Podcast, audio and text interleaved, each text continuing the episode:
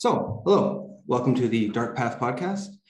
Uh, we're sitting today uh, on another uh, Zoom call with someone. Uh, this is uh, Fallon. Oh. Wotherspoon. Oh, Wotherspoon. so in your emails it says Smith, I think for some reason that's what got my my mind. Um, so my apologies. Um, but uh, we're very grateful to have have her visiting, uh, you know, dropping in to, to discuss some very important issues today. So uh, I'd like you to just maybe say hello and, and maybe uh, touch on your background a little bit, if you could, please. Hi, Lucas. I'm Fallon. I'm a registered nurse in interior health, or I was, uh, for almost nine years. Um, I'm a mom of two little boys. I'm was a traveler. I'm a wife. Um, I was a surgical nurse, more specifically, with an interest in like disaster relief nursing. Um, I had hopes to do that again one day. And I was just recently let go with the mandate with, you know, the 900, whatever it ended up being other nurses. So, yeah. Yeah, that's that's okay. So right away, then you're jumping into a major, um, con, con, seemingly confusing thing for a lot of people who may not have been questioning much about what's going on. Is how can a person who works in healthcare um, not want to, you know, impose the mandate upon everybody else in the world. Um, can, can you maybe speak to that a bit? yeah, that's, a, that's, a, loaded question. There's a, there was a lot of us um, I think people see in the news that there was the, I don't even know what the final number ended up being. Um, the 900 and something will say nurses. You hear that and you don't think it's that many. Um, but what people don't realize is that there's a lot more nurses who didn't want to get the vaccine, who weren't on board for all of this, that just did it because they had to, mm-hmm. or it was easier and they just didn't have much fight in them. Um, I know handfuls of people that I worked with who were single moms and felt like they just, they had to get it. They needed to pay rent. So when you hear that number, it kind of sounds like a pretty big minority. Um, but there's a lot more than that. So there's a lot of healthcare professionals who are actually against this mandate, including people who are double vaccinated, soon to be triple vaccinated, who are working right now, who mm-hmm. think that the mandate is wrong and they don't support it. So there is quite a large number of us who don't support it right off the bat. Um, and it's just, it's unethical, it's illegal, and it's just nothing that I could support. So, so I didn't. yeah, yeah, no, I, I'm, I'm lucky that I'm in a position I didn't, I was able to walk away and not support it. I understand there's a lot of people who weren't as lucky as I, but yeah, I just, I ethically, I don't support it and I, I can't. So, yeah, absolutely.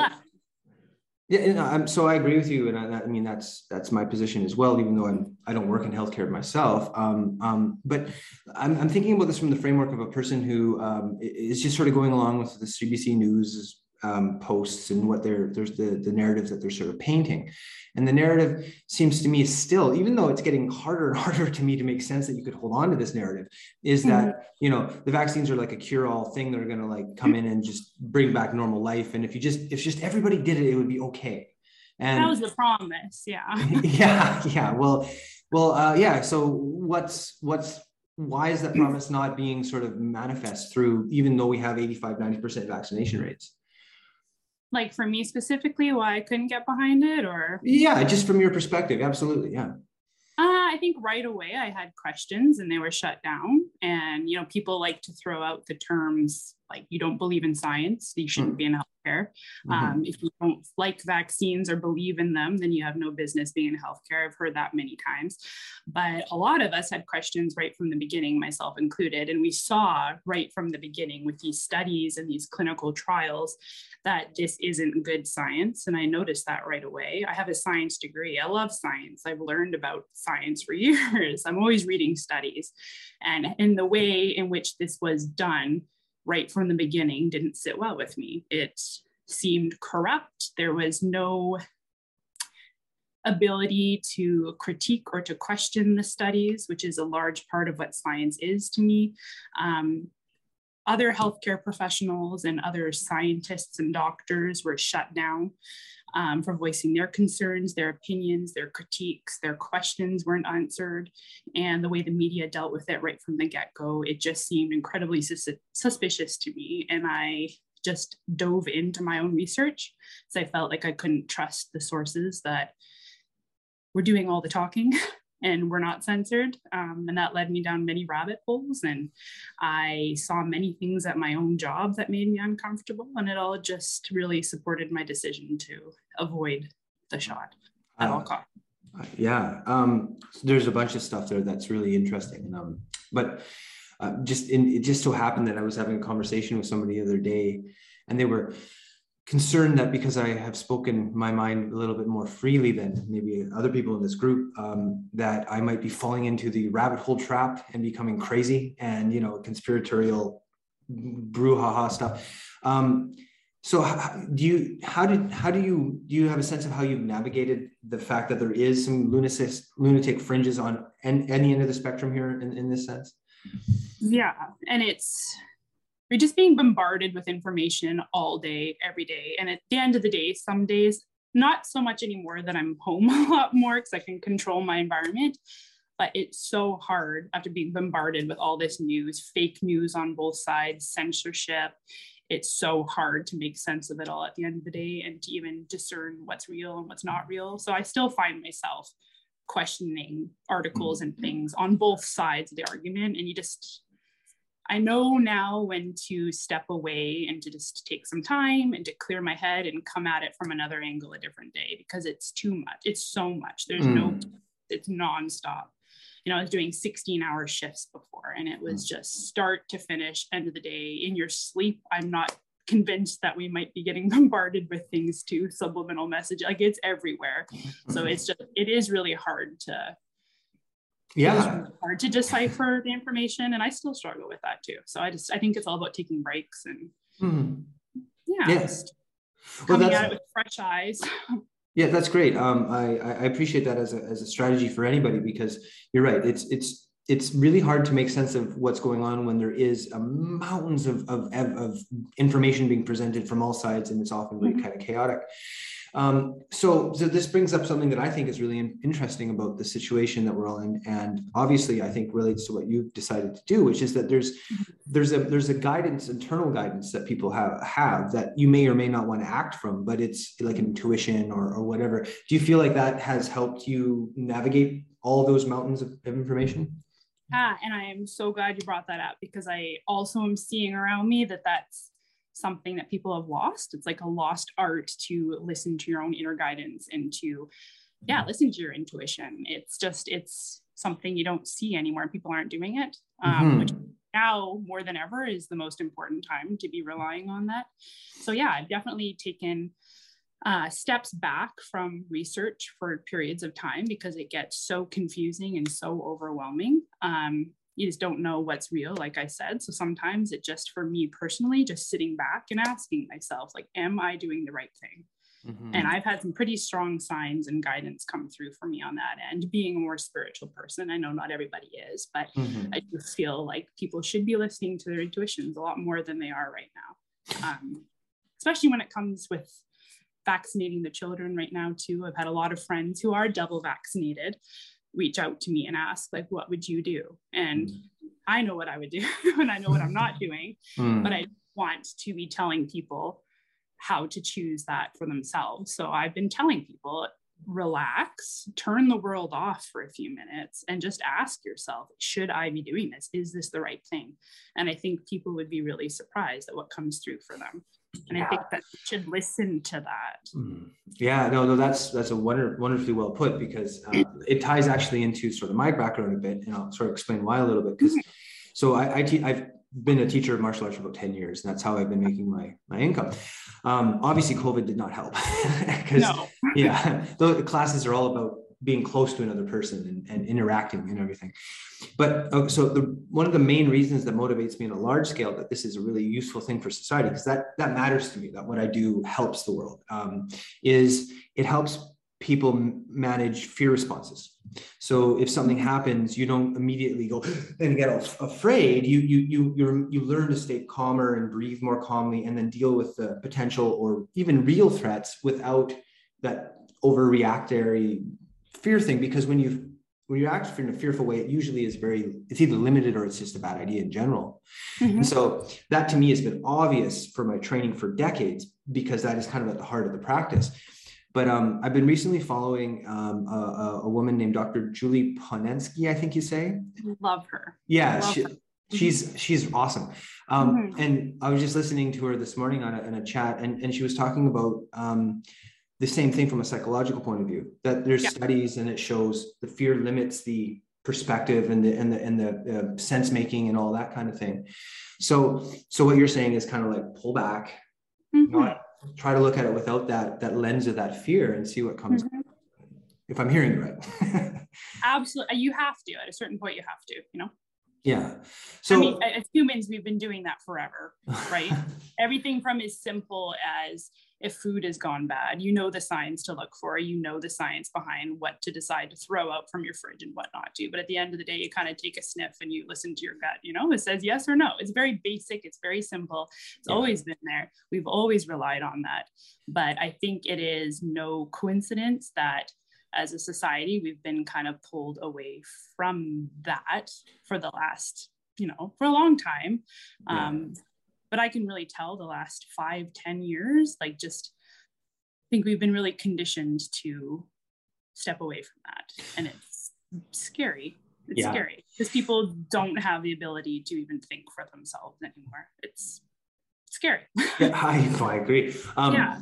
Um, so yeah, I mean, I, I, tell people quite often that there's a wonderful um, uh, documentary on uh, a story of a guy who is, I think, the nephew of Sigmund Freud back in the 1920s, I think.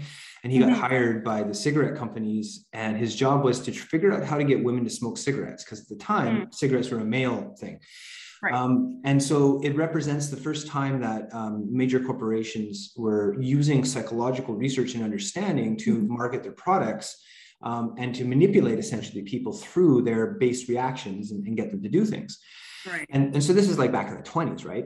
And so you come back to the modern times and it's like, it's created this bizarre detachment from um, independent thinking where uh, you're so it's not just that you're stimulated to buy a cheeseburger it's that you're stimulated to buy a cheeseburger without running it through your rational mind it's supposed to right. just engage directly right and that's yeah yeah go ahead if you want to say something to that no it's um, i it's there this is very carefully orchestrated. And I think that they've been priming us for a while. And I don't think they want us to be thinking freely right now or relying on our inner guidance. I think yeah, yeah. a lot of people just have lost the ability to do that. And yeah, so uh, th- that brings up an interesting fork in the road in terms of trying to imagine what is really going on because it's you know i mm-hmm. always i always have this careful caveat where i say you know there's limits to what i can say for sure. I don't know for sure what goes on in boardrooms that i'm not a part of. So right. what the motivations ultimately are but murky but there's more and more it seems like this really isn't just purely frantic healthcare mixed mixed guided healthcare policies that there's like this this this this feeling of an end game point where we don't give up certain elements of things that have been developed especially the vaccine passport mm-hmm. thing this idea and that you know i can't prove that and and i, I want to be careful when i say that that I, I know that that's not something i can stand here and say i know for sure but right. yeah that's very concerning vibe to that in that direction mm-hmm. I would agree. yeah. So many different things to be concerned about right now. Well, yeah. So, so let's bring this back to the healthcare thing though. So um, um, how, can I ask how long you, you worked as a nurse up uh, until now? Yeah. So uh, nine years. Okay. So um, did, this is something that I also bring up with people because I, uh, I did one year where I worked for uh, a company where I was doing patient transfers between hospitals. Oh, okay. Yeah. So that was all in the lower mainland. So it was yeah. Vancouver to Hope, basically. And um, I saw a lot of stuff that I didn't know was going on. And it was very eye-opening experience. And this is about 10 years ago. But even at the time, I was looking at this going, there's not a lot of there's not enough funding going into this. There's there's overstressed nurses everywhere. There's there's mismanagement going on here. The patients are being cared for the way that they really ought to be. Uh, i can remember specifically some people that were i was taking to cancer treatments and uh, the radiation treatments and they just weren't getting what they should be getting and they were rushed and so anyways um, i wonder if maybe you you could speak to that because being in the healthcare world for that long did do yeah. you feel like it's well managed? Do you feel like it's well funded? No no it's I don't know. I think this will break healthcare here, but I think it's been breaking for a long time. Like since I was a nurse, I, you know, we learned in nursing school how to assess a patient and like to do it properly should take a good 10 minutes. And then you go out onto the floor as a new grad and you have nurses telling you like, oh no, like we don't do that. We don't have time for that. Um, just so many things aren't as how you thought it was going to be when you went to nursing school. It's just not how it is. It's so underfunded. It's so cheap. it's just so not how it should be. And there's so much room for improvement. And I think nurses have felt that for a long time. COVID did not help, did not help, but it was not the problem. The problem has always been there. We've mm. always been, we don't have a nursing shortage, interestingly. Now we do, that they fired a bunch of us and we have nurses leaving um, at a never been seen before rate. Like people are retiring early, people are having different career choices, they're just leaving. It's crazy. But before this, we never had a nursing shortage. There was always nurses there, but they were casual, they were on leaves, and they weren't picking up shifts because they didn't want to, because they knew once they got to the floor, they were going to be redeployed to a different unit because mm-hmm. of short staffed ER or just different units they'd get pulled around. They knew that they'd be working short. The shifts wouldn't get filled on a weekend. Instead of having four patients they knew they would have five patients plus a hallway bed. They knew they probably weren't going to get their breaks. They knew for sure they're not going to be getting their holiday time that they requested. It's been happening for a long time. Nurses have not been happy. Um, hasn't been in the news. Uh, but now i feel like the political powers that be have taken advantage of this COVID situation and they're all too happy to pass off the crumbling of our healthcare system and our nurses on COVID and use that as a scapegoat, obviously, because it takes the pressure off of them and their shoulders. But it's been happening. There's been unhappy nurses for a long time, unhappy patients with the healthcare system. People keep coming back because their issues aren't resolved. We're not taking proper care of them. We're not setting them up in the community properly so they come back it's just it's it's a broken system and it always has been. And there's so much room for improvement. And i think this is just bringing light to that which i think might be a good thing after all this is over right? There's a huge opportunity for something different. I hate using the term build back better so i won't. No no no. it can be changed and it could be so much better so yeah, yeah. Well, well, that's I, I, I, want to jump into that, but just as an anecdotal thing, um, the Build Back Better thing. Obviously, the people that have sort of created that term and coined it and promoted it are not people I want to follow into the future. But right.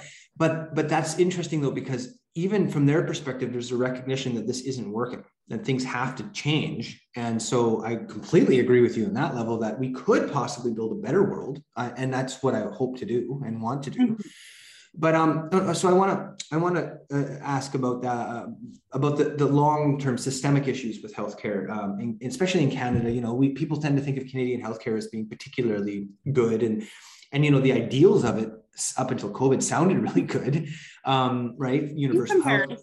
It, yeah.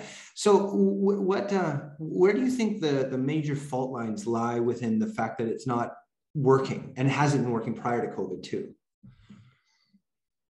Oh, that's a loaded question. okay. Um, there's just there's so much. I think there's just at the end of the day, it's budget cuts, red tape, and politics that have gotten in the way. The staff yeah. is there. Yes. The equipment is mostly there.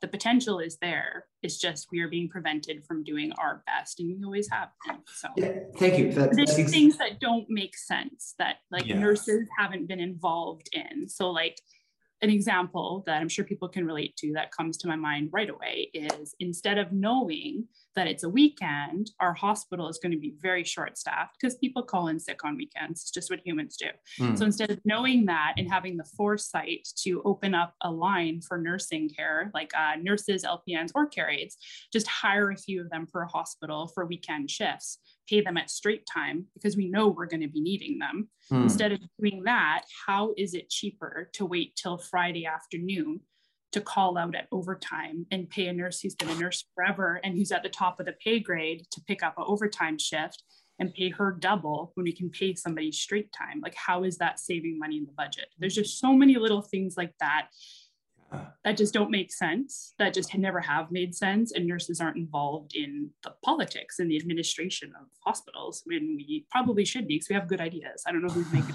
that everything right down to like ordering a binder, you'd think that they would send the unit clerks to Dollarama just to buy a few binders for the unit for $2 a binder. But we have to order the $15 binders because that's who our mm-hmm. contract is with. And it's just, there's just so many things that are above us that we have no control over that just don't make sense. Yeah, absolutely. yeah. Um, they don't make but, sense. And that's, that's interesting though, because that's kind of, you, you brought up exactly where I was going to wanted to go with this, whether it's, it's, um, it's not the nurses that are creating these you know roadblocks in, in the in the management of the healthcare system it sounds like it's political administrative um, um, oh absolutely and so so this is really interesting to me and also important i think though is that i think it's a different mentality of person that wants to be a nurse than it is that wants to be administrator and those differences in personality types every personality type has goods and pros and cons but mm-hmm. the the the the the administrative end of it, uh, as well as the political end of it, tends to disconnect from the caring drive, the caring, heartfelt motivation that maybe a, a, nurse practitioner would have. And that means that they might be like, okay, this is just what we have to do because this is what the data says we have to do. And there's no feeling of, of and that that disconnect represents a major problem across the board, and I think in many ways in society. Mm-hmm. So, so, so, do you feel like the nurses aren't listened to by the administrators? Do you feel like they're just like just told what to do and then that's it? That kind of situation? Is that what comes now up? Now that I am free of worried about being fired, speak freely for the first time in nine years. Absolutely, hundred percent, no questions asked. Every yeah. nurse would yes to that. I mean, there's times where we've literally been crying and screaming for help like this is unsafe. I cannot take another surgical patient tonight. I already have six vomiting cardiac patients who are doing having code blues on me. I haven't had a break. I crying, like nurses cry for workload and for help. And there's been times that we've been told, no, this is before COVID before COVID. Yeah. We're told, no, we can't afford workload tonight. So we used to do like, hey, one to one patient care. Sometimes you have a patient who's mentally not well um, for so many different reasons and they're pulling their IVs and their catheters out they're picking at their surgical wound and they need to have one-to-one care and somebody sitting in the room with them. Mm. so we're advocating for years for these patients to have a one-to-one care aide cheap and cheery come sit with them for the 12 hour night shift. And we're told so many times no we can't afford that. It's not in the budget. Um, we don't have high enough numbers in the hospital to really warrant that or to make it worth it. Um, so we've had to like go to the doctors and get the doctor or the surgeon to write an order patient mm. one-to-one care so we can bypass that administrative level mm. and just get them one-to-one care that we needed so that's because of the patient and their safety but for the nurse and our safety and like yeah, yeah. and ultimately the patient safety if we need workload because we're so busy for years we've been denied workload because it's not in the books it's not in the budget and they want to trim fat where they can um, and if you're a competent nurse and you're good and you somehow survive the night shift and get everything done nobody hmm. dies there is no med error you get punished for being a good hard worker and a good nurse and managing in that they look at that and they say well you did it yesterday. You're competent. You can handle it again tonight. And that's where the burnout comes into it's just a uh, it's been there forever and nurses have been long pissed off about it. Yeah. So now it's just coming to a head where there's yeah. going to start to be not only denied vacation time no workload they couldn't get it now if they tried. I've seen people doing shift call outs now for certain units saying, like, we'll pay you to come in off of your vacation days, which is crazy. That never happens. Hmm. Um, but yeah, it's going to be getting worse because now there's going to be mandatory overtime where you have to come in on your days off. Really? Away from the family and come in. So it's going to come to a pretty ugly head soon here. Um, and I'm hmm thankful that I'm not there to witness it. well, unfortunately, and I pray everyone in my family stays healthy and happy, mm. and we don't rely on the medical system this winter because it's going to be ugly. Yeah, you know, no I have two little boys, and they wrestle. It's all they do is they fight and they wrestle. And like I shouldn't have to fear one of them breaking a collarbone and having mm. to, you know, like it's mm. just. Yeah, I, no kidding. Yeah. I, I pray that I don't get appendicitis or something this winter too, or like you know, one of our parents or in-laws get a cancer diagnosis and need treatment, like I pray that nobody needs medical care this winter that I know and love because it is going to be that bad. It is that bad. Yeah, yeah, um, oh, yeah. That's that that issue. Um, represents to me so much of what the problem on uh, in so many levels is not just with healthcare which is like these little pockets of tribalistic identities of like the administrators and the nurses and they can and they, and they get into this concept instead of saying hey we're trying to accomplish the same goal. Aren't we aren't we actually trying to the same, same goal um, be, but yeah, yeah, and and this whole thing with the government for for and this is again way past COVID is like, oh, we don't have the money to make the school system run well. We don't have the money to make the healthcare system run well. We don't have the money to you know do the you know provide mm-hmm. drinking water for uh, um, indigenous peoples throughout the country. What? Where? We still don't have money for that. yeah. What are you talking about? We've printed more money in the last two years than than you know we've done in the last 20.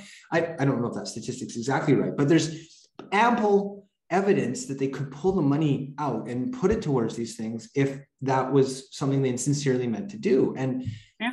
the accountability is just not there. And I just, it drives me nuts on lots of levels on that one. Oh, me too. And especially, you know, not getting too political, but Trudeau saying that he can't afford old people and their demands. like war vets who can't afford to pay rent and for food in the same month, let alone yeah. diabetic supplies or whatever. Yeah. Saying yeah. that we can't afford you and then spending whatever billion dollars he spent on passports, vaccine passports alone. Yeah. Like, yeah.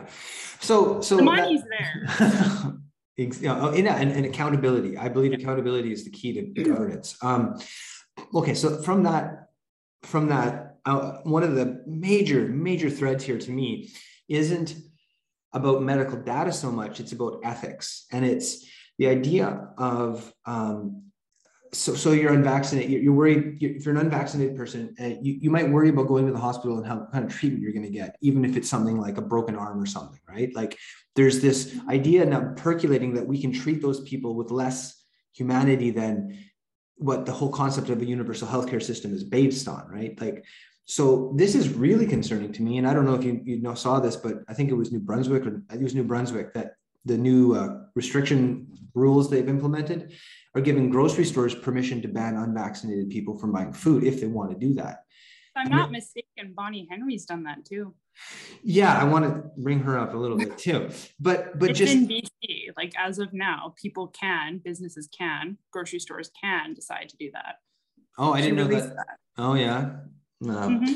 Okay, so how how could a person possibly argue that that's morally and ethically acceptable in a like I don't understand how that I yeah. Uh, based on the numbers and the statistics, it's not justifiable. Like it's not. if this was the Spanish flu 2.0 and you know healthy young people and children were bleeding out of their eyes and their ears and dying within 12 hours, sure, those measures might be appropriate ethically. The vaccine is from the statistics, this is not my opinion, just from the statistics alone, their own numbers. The vaccine is not good enough and this virus is not bad enough mm-hmm. to warrant mm-hmm. this ethical problem that we're having. It's just not it's not people i don't understand when people don't see that. It doesn't measure up you know? Again yeah. it's a spanish flu sure it might be necessary but it's it's 99% survivable you know? Well, yeah, yeah. the vaccine isn't working. It's not good enough to warrant this. Yeah.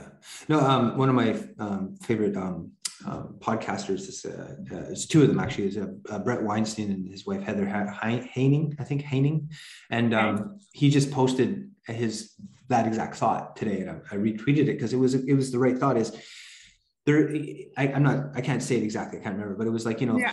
There could be a time when when when mandatory vaccinations are justifiable if the disease is severe enough and the right. vaccines are sterilizing well enough that like it really is going to change the game. Um, I can I can buy into that argument as a hypothetical, but right now this virus isn't worth it. The vaccines aren't capable of doing that, and the people that have been implementing these healthcare things, especially at the top end, um, they don't deserve that kind of, um, uh, you know, like loyalty to their to the, what they're saying. They, have been said a lot of shit that's been wrong. They've they they're they're obviously hiding certain things. I mean, it's mm-hmm. how, yeah. So so that brings something to mind that I was going to ask you about because I only understand this from a limited perspective, but uh, and maybe you don't. Maybe this is something you you don't you don't know about either. So so um, but I I've been told that I think it was in 2015 in Ontario, there was an arbitration with the nurses union in which they were trying to force the flu vaccine or the flu shot um, onto the nurses and, and the healthcare workers um, across the board, like a mandated thing, mm-hmm. and, it, and went to and went to a tribunal or whatever you call it. And yeah. Bonnie Henry was a, was a a witness take to the stand um, for the side of trying to force it to happen. And okay, so this is this is something I need to research a little more, but but mm-hmm from my limited understanding, she was arguing much the same talking points she's arguing now. Mm. And and and one of the things that came out was um, that if you didn't take the flu shot, you would have to wear a mask for your whole shift. Mm. And she said on the stand that that wasn't because it was going to decrease the likelihood that you would you'd actually um, spread the, the the the virus the, the flu as much mm. as that was something to almost punish people for not doing what they're told. It was um, and and, and it's like that that humiliate them yeah and it's like wait wait what why why would that even be argued about in a in a just in like an adult conversation isn't that something that kid like you you know high school you know health officials say that about our passports too. They've been mm-hmm. open and honest about it. They've said it in press conferences. This isn't about health. This isn't about spreading transmission. This is about pressuring people to get vaccinated. Right. Yeah. I mean, they're not even hiding it anymore. I didn't know Bonnie said that. I didn't know that she was even at that tribunal, but I do well, know very much so about the whole masks and flu shot thing for sure. yeah. Well, and, and, I want to say that I, I only sort of, uh, I don't know that in depth. Uh, that was something I've heard from a, couple articles I've read, but I haven't researched it certainly. But it certainly fits the pattern. And mm-hmm. um, it also sets up for me this thing where it's like with, with Bonnie Henry, where it's like, she already had it in her head that in order to win her little this little game that, that being played between the administrators and whatever else she she was going to use coercive tactics and punitive measures because that was part of the game right? And it's like a doctor. Yeah. Yeah. Can tell. Yeah yeah. Yeah yeah. So so it yeah, so much crazy. It's so much crazy. It's it, it's a crazy world isn't it? Like i don't i still every day I'm like, is this real? Like, am I in a movie? Is this real? I can't believe it's real still. And we're like two years in, and I'm like, is this fucking real? Yeah, yeah. Well, I get a feeling that a lot of I get a feeling that a lot of people are kind of like in that state of mind, but also using that as kind of a smokescreen to not accept that it's really happening, even though it's been this long. I don't understand the psychology of everybody and what's happening. I try and I just I don't understand. I don't yeah. I what, what they're doing is like I have to applaud it. They've done a really good job of manipulating how how I don't know how they've done this. It's it's incredible. I'm in awe of yeah. I'm in awe how they pulled it off. Well, um, um, it's very it, calculated.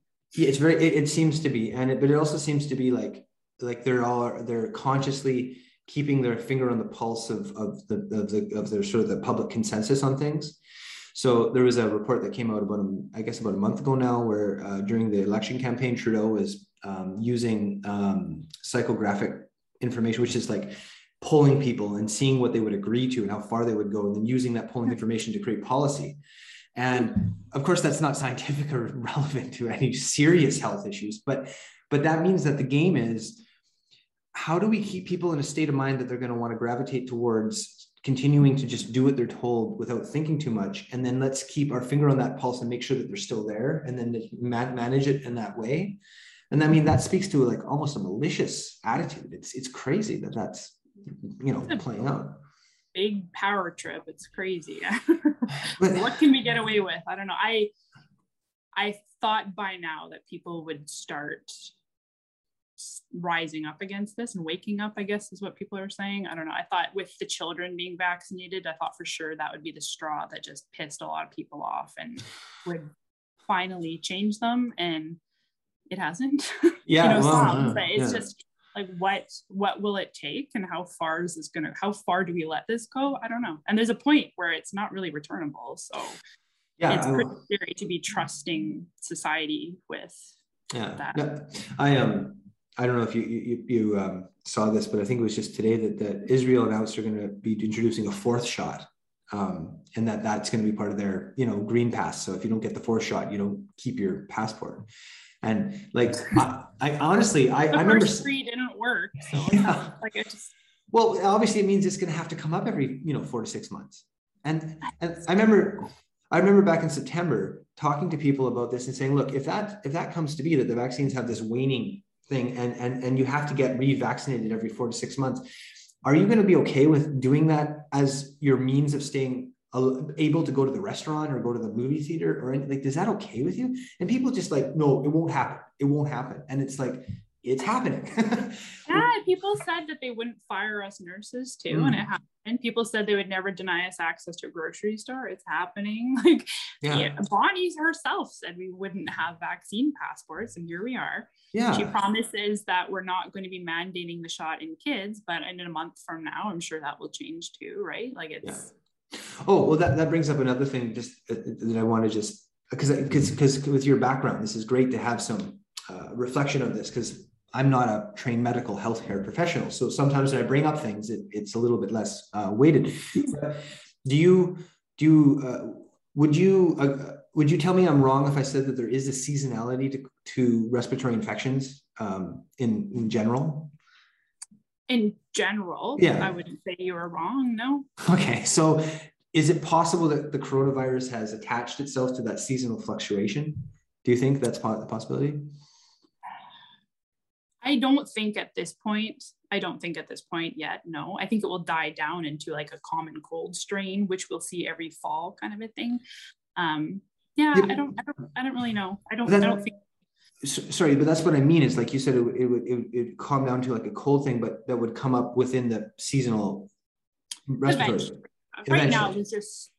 I think it is truly more to do with people being more indoors and stuff right mm. now and starting up again. And I, I think it's just always been there. I think most of the population's already had it. I wish we could just do like antigen testing on everybody. Yeah. And just yeah. friggin' no, but they'll never do that because then we'd have to get into the natural immunity conversation. Yeah. Yeah. I was thinking about that. They yeah. don't want to go there, right? I can yeah. promise you that natural immunity lasts longer than a Pfizer shot. But mm-hmm.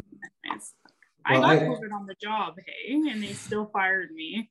Yeah. I, I think natural immunity, just based on everything I know from vaccines in the past and just being a nurse, I just know that you don't get German measles twice. You don't mm. get mumps twice. You don't get that shit twice. Chicken pox. Maybe there's a handful of people ever in the world that have had chickenpox twice. Like you just natural immunity is just the best. Everybody knows that. so I feel having had COVID in September that I'm off the hook with all of these new Delta and Omicron and all this other shit. I think I'm off the hook forever. I think I have natural immunity. Mm-hmm. And there's evidence supporting that that we mm-hmm. can get into if you'd like to. Yeah. Um, but why, even if we just go off of the CDC and what they say, put my own personal beliefs aside, they say I'm good for seven months. Why was I fired? I got COVID in September. I could work safely for another seven months, safer than nurses who have been double jabbed by Pfizer who haven't mm-hmm. had a mm-hmm. booster yet. They've had longer than four months from their second shot. It just it doesn't. It's not about public health, right? It's it's yeah. not. Yeah. There's so many things that wouldn't be happening.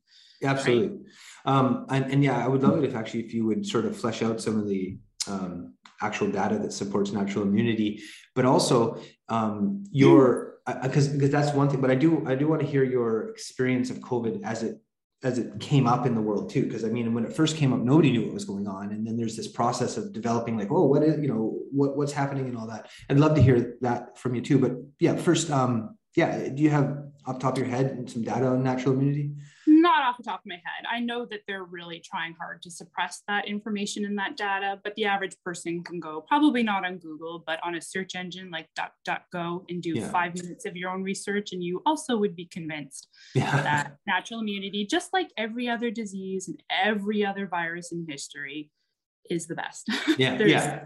You know, there's whether you believe it or not, there's whistleblowers from Pfizer themselves saying natural immunity is far superior. We use that as our model for building this vaccine, knowing we would never achieve the greatness of natural immunity, but we sure tried.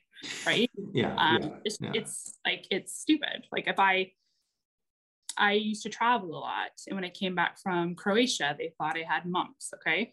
Not a single doctor in the entire Okanagan would vaccinate me against mumps after having had it. They mm. would give hmm. a booster shot. They couldn't. I couldn't find anybody to give me a booster shot because they said it didn't make sense. You have antibodies, you just survived the natural disease. There's mm. no way you can possibly get it again. That's stupid to have a booster shot. They wouldn't do it because it wasn't hmm. safe and it didn't make sense. why would I get a booster shot of COVID if I just had COVID and I have natural antibodies still? Like, yeah, it just doesn't make sense. Absolutely. yeah. um, um, okay, but um, could, I just want to step back to this and, and give you a chance to uh, talk about like how how did you how did you get to the point that you started like okay so for me when covid first came up i was definitely willing to be overly cautious because i didn't know what was going on. Yeah. and i think a lot of people felt the same. Um, for me it was um, late sort of the fall of 2020 i started going wait a minute what's going on here? This doesn't seem to be clicking to me like especially the data on who you know like the average death rate was you know well past 80 and the, the comorbidities all these things started just sort of putting little holes in the bubble right so mm-hmm. anyways for, for, your perspective especially since you were working as a nurse when this was all mm-hmm. happening um, how did you sort of start the wheels start to turn and say what what's going on in that sense like in terms of not fearing covid as much or thinking it was like conspiracy I would, there's, there's a lot of turning points for me. Well, I think those two things kind of work together though, right? Yeah. Yeah. yeah. So so any any of that, yeah. Um I think that there wasn't a lot known about it in the spring, even this last spring. So of course I was cautious at work and I made sure I washed my hands really well. I wore my mask properly. I was I didn't want to bring it home to my family because mm-hmm. at that point I knew that we would survive COVID and we'd be okay. But I don't know what the long term effects of this would be on my children. You know, like there's any I don't like any virus. I don't want to bring any virus home to my kids. Like their kids can get diabetes from getting a virus when they're six years old. It's just viruses are gross. I don't want to wake mm-hmm. up with a kid all night crying. I just didn't want it anyways. Mm-hmm. I didn't fear dying from it ever, to be honest. Mm-hmm. Just the statistics weren't there for my mm-hmm. husband and my family's age group. It just wasn't there. Um, I really started not being afraid of it this fall, like right before I got COVID, um, mm-hmm. working on the COVID unit. I just, I, yeah, I just I knew at that point that I didn't trust the media. Something turned this summer. Mm. There's a few things that happened that really just I didn't fear anymore. You know, mm. it felt nice to get it. I was actually like anxious to get the test results back that they would say it wasn't COVID because I just wanted to get it over with. You know, we were all hmm. sick at that point. I was just like, just let this be COVID and just let it be over with. So yeah, I was like thankful that I got it just to get it over with. So interesting. I, just, I don't think I ever really feared it to be honest. Yeah. I was like upset about them putting us on the front lines, knowing that we probably needed to have better masks than we were wearing. Mm. I was like angry about being put on the front lines, not for myself specifically, but on behalf of our nurses who have immunocompromised children at home or who mm. are in their 60s working still. Like I was pissed for mm. them. Mm-hmm. But yeah, eh, it's fine. I, My I, kids got a cold two weeks after and they complained more about the cold than they did with COVID. It's just yeah, yeah. And I'm not undermining it. Like I know it's very deadly for some people and people can be so sick with it. I've seen it. I work in the hospital. I worked on a COVID floor. I've body bagged people. Hmm. I'm not downplaying the severity of it, mm-hmm. but the average person does not have to worry about it. Yeah. Yeah. And that, that, that's not me. That's the statistics telling you that. I, I, I know. and, and, and yeah. yeah, yeah, no, I remember, you know, in 2020, when everybody was banging their pots and pans at seven o'clock every night to support the frontline workers. And, you know, that's right. We should be supporting the people that are wanting to do this. But then it comes around to the point where, you know, you're, you're, you're actually relieved from your job for doing something that you know doesn't as you said you know this whole time there's no real reason that that makes that makes logical sense that you would be fired from your job or anybody would be fired from their jobs. Um and and oh yeah there's so many crazy parts of that.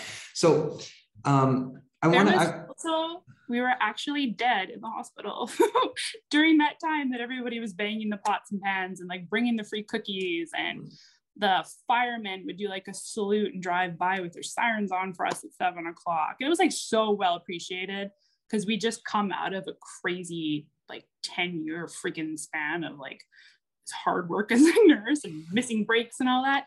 But during that time that it really took off, like we were actually under census for the first time ever. So mm. it was weird timing. But we mm. could have really used that this summer when we were like super busy. oh yeah. But, so yeah, not many people know that. Okay, so you mentioned something right there that I'd like to, uh, if you would be, if you would be open to discussing. So this summer, something shifted for you, and you and you said it sounded like you were way more busy than you were in the previous summer. So that means that. Well, so what happened there? Like, it, it, why was it more busy? Well, there was a few things that really happened. One, there's a lot of burnout with nurses. Like people retired unexpectedly. Nurses went to different units. The turnover rate on my surgical floor that I can speak for was crazy. Like people just left. People weren't calling coming in for shifts that are offered. Casuals just kind of disappeared and just didn't want to work. Mm. So working short all the time. But then they were piling us with extra surgical patients because we slowed down our surgical campaign for a long mm. time COVID. And then they wanted to, Dix wanted to pick it up and gave mm. us all these extra patients to just pump through, but we mm. had less nurses. So nurses were burnt out and we were so busy. We didn't get breaks. I worked 16 hour days. It was, it was too much. Um, I don't think it was directly related to COVID. Maybe in the ICUs and things, I don't know. I can't speak for them, but on my floor, it was not related to COVID. Yeah. Just it's been coming for a while, and nurses were fed up. So there was a nursing shortage during this summer, and extra work piled on top of this. And then things that the media doesn't want to talk about, like I, I'm in Vernon. I work in Vernon, uh, or did, and Vernon, as you know from wildfires this summer, was all the whole city was on evacuation alert, which has mm. never happened with fires ever, the whole city. And then the hospital was on evacuation alert for longer, even though the order was rescinded for Vernon. Mm. So we were doing things behind the scenes that nobody heard about in the news like packing up all of our long-term care people and sending them to Vancouver and to Merritt and to other places to decant in the event that we were actually evacuated and the fire picked up and got worse. All of our sickest patients in the hospital, so think your ventilated ICU patients, right? Your sick, heavy to move, hard to move patients we decanted and got rid of them all. That was a lot of work to organize and to pack those people up, pack up supplies. It was just a lot of work. And then, of course, for a while, we had a dead lull in the hospital. In our ICU, we had no patients for a couple weeks. We decanted an entire units, so there was nobody there. After that hard work, there was nothing. Hmm. And then Kelowna started getting the attention in the news, which I'm sure you saw. The nurses coming forward saying it's full of COVID here. There's COVID in the hallway. Our ICU is crazy. We have all these patients. Yeah, you did. You had all of Vernon's hmm. ICU. The entire city's ICU was decanted and brought to another city with our nurses. Our ICU nurses were put up in a hotel for the week, two weeks, two weeks. So they had the nurses to go with them. But all of our patients were moved. And then they were saying things in the news like, look at all the COVID in Kelowna. But nobody ever mentioned or ever talked about the fact that we evacuated an entire ICU and it was due to the wildfires, not because of COVID, right? Like just things like that were happening where we were so busy and so stressed. And in the media, it just wasn't being talked about. And it just, oh, it just confirmed a lot for me seeing yeah. that. yeah. Like I knew the media was corrupt, but after things like that, I was like, okay, this uh, is really weird. Like at least mention it in the news. it could be mentioned, right? So there was yeah. a lot of work on our end this summer. Like we were really tired and burnt out. Well, fair. That sounds like, yeah. I, I see that was a link I never made because I, again, I, I never saw any stories about that. You would never know that they didn't talk about it. And and and it's and, yeah, I, I can see why that would also bother you a lot because it shows that there's conscious intentional misleading and miscategorization and mis and misreporting in the media yeah. and like i still to, to i don't understand why the what the motivation of a journalist would be to not tell the truth in that sense because I mean, you know, maybe you're you're you're stuck in like high school and you in your and you got this tribal identity thing, and you're like, I'm just gonna say what my team tells me to say. But Jesus, don't you have any morality in your in your don't you have a backbone? I mean, come on. I am the same, I feel the same way, I have the same questions, like doctors, nurses, the same thing. There's a good percentage of people who are falling for what's happening and they believe it with their whole heart and they truly think that this vaccine is our way of climbing out of this. They will mm-hmm. die with that belief. There's no changing them. And then there's the category of people like me who are extreme opposite. And then there's people in the middle, like an alarmingly large number, which has always happened in history, as Julie Pontici, I can't even say her name, as she talked yeah. about. Yeah. there's a large middle percentage of people in journalism, in the hospital, in the grocery store, like everywhere, who know that something is not right, but they are choosing the easier path of just not doing anything because it doesn't directly affect them. And hey, I got to keep my job. Hey, I want to travel right? So I think it's how they sleep at night when they know something is weird and it's wrong and people are being fired. Their fellow university students are being escorted out of the classroom for not wearing a mask for not being vaccinated. How you can be quiet and not say anything and then go to sleep at night, I don't know. That's one of my mm. biggest things I'm struggling with too is like how how do you not do something, you know? Well, um, How?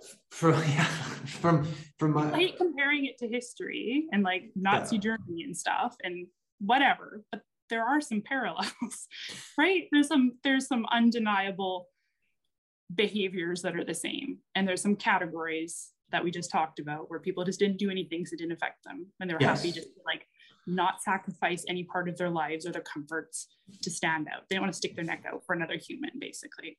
Yeah, well, I see. There's something there that I at least think about. I mean, I don't have any distinct answers because I'm not. Nobody can tell you exactly anything on that large scale meta level. But, but uh, uh, for example, um, um, human beings, to me, evolutionarily, are prey animals. Right? We're, we're we were eaten by other animals more than we ate other animals for a long time. And so um, there's a, a, fascinating study that was done with zebras um, where um, the scientists are trying to track the life of an individual zebra, but it's hard to do because when they're in the big herds, it's hard to track an individual one, right? Mm-hmm. So what they would do is they would what they tried doing, it didn't work, but they tried doing is putting a bit of red paint on the zebra, and then they would be able to pick that one out. But guess who could also pick that one out? Because of the red is all the predators. They'd say, oh, that because the zebra's camouflage is based on that when they're all together in a herd, it's hard to distinguish individual zebras. And mm-hmm. if you're a lion, you need a line of sight on the individual one you want to take down. You can't just jump at the herd, right? Right. So as soon as they put an individualized marking on a zebra, it got picked off by the hmm. predators. And see that that's something that all prey animals have to deal with is that there's a lot of protection in the group, but as soon as you stand out from the group, the predators out the, on the outside ring can pick you off. And I think for humans, what we do is we organize ourselves into these social groupings and we allow ourselves to have leaders that tell us how to deal with things that we don't fully understand because we can't fully understand everything that's going on in the world because there's too much. And then your biological instinctual behavior comes through there and says, okay, the authority has to be right because I don't understand enough and I don't want to stick out from the group and I just want to just keep going in my little life in this little bubble I'm in. And then you get into, you know, that that relates to the situation as we're talking about. Um, so yeah, that's that's that's like a way of framing it to me in a certain way. And mm-hmm. this ties into something I wanted to ask you because I wonder if sheep, the herds of sheep do that too. Yeah, well, I, interesting. I, you picked zebras as an analogy, but yeah, it's it.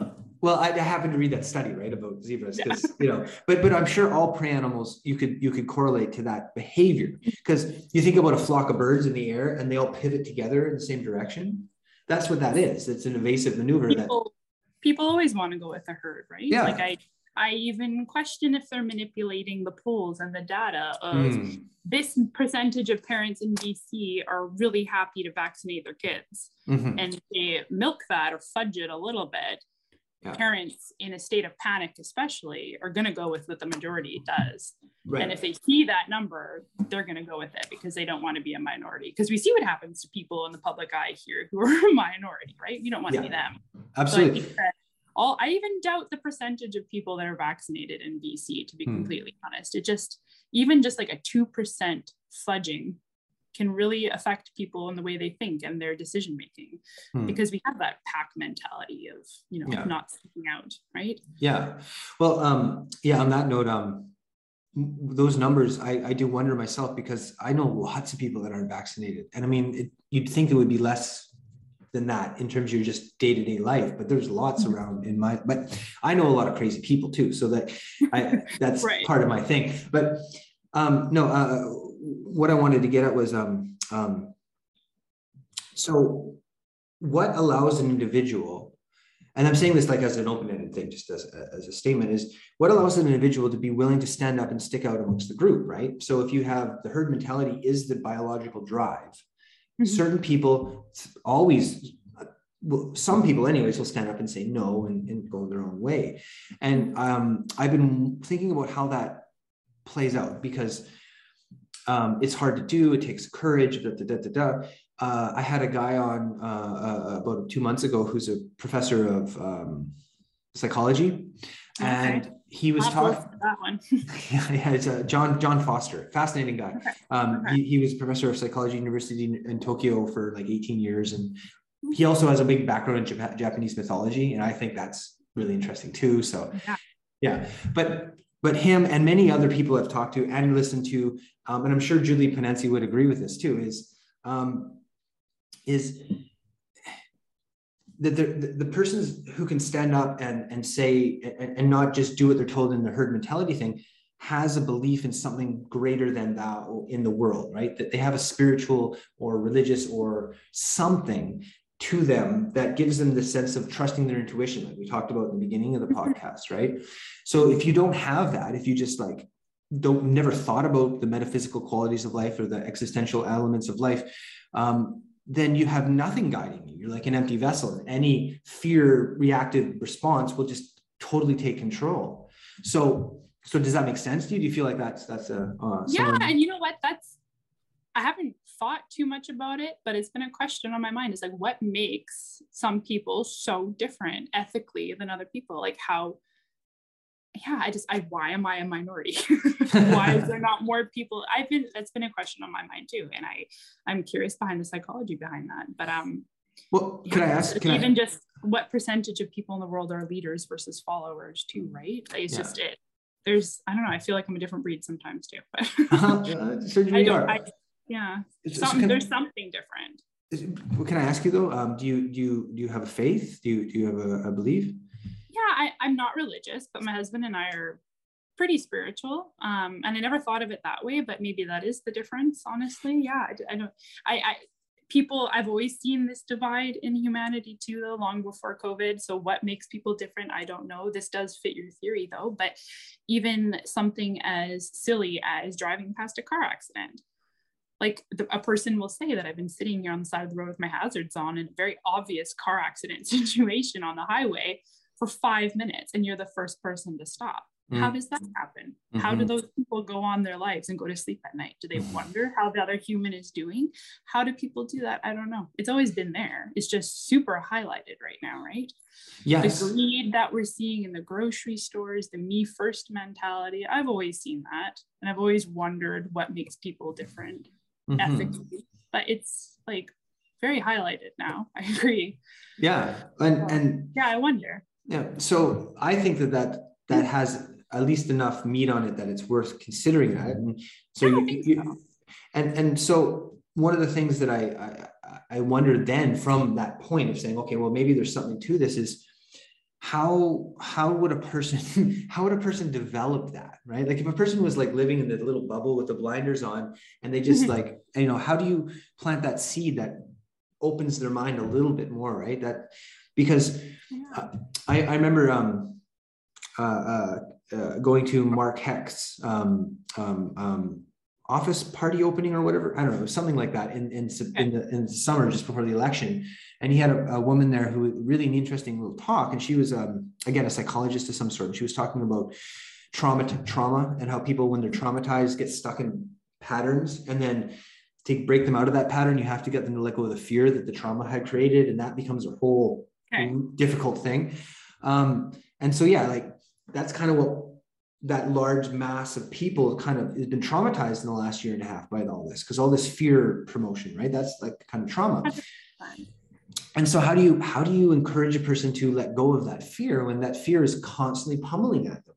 And not sound like you're just crazy and denying that there's a reason to be afraid or anything right? It, it's it's one of the it, it right now yeah yeah. Well and there's no straight solution right? But it's just um it's the thought i think and it helps to brew on that thought but um, I also wonder the whole nature versus nurture aspect of that too, right? Like, are people just born a certain way too before they have these lived experiences and traumas? You know, like as a mom raising two little humans, I'm very curious about that because part of why what I've done is just to be an example for my boys, right? Like, I, I want them to be the kids that stand up to the bully in the playground. I want them to be the ones and they're adults who stand up to the bullies in parliament. Like I want mm-hmm. them to be that person. And how do they grow into being that person without me as an example showing them? But then is it already inside of them? I don't know. Like it's very, I remember even when I was a kid, there was kids who would stand up when I was five years old in kindergarten. One of my best friends was hung by her pants on a fence because she was black so many kids didn't say anything. They were so afraid of being mm. stand up to the bully. And mm. I was never afraid of my voice and repercussions that mm. my voice sometimes brought me. There's just something different in kids. And like, when does that start? Why does that start? Is it in them when they're born? I don't know. There's so many interesting things. And I'm very curious about that too. There's, a, there's an answer. I just wonder, I wonder if it does have to do with like just being born with a inner guidance and having parents who teach you to listen to that voice versus parents who teach you to shut it down or mm-hmm. i'm as a mom i'm very curious about that. It's very interesting.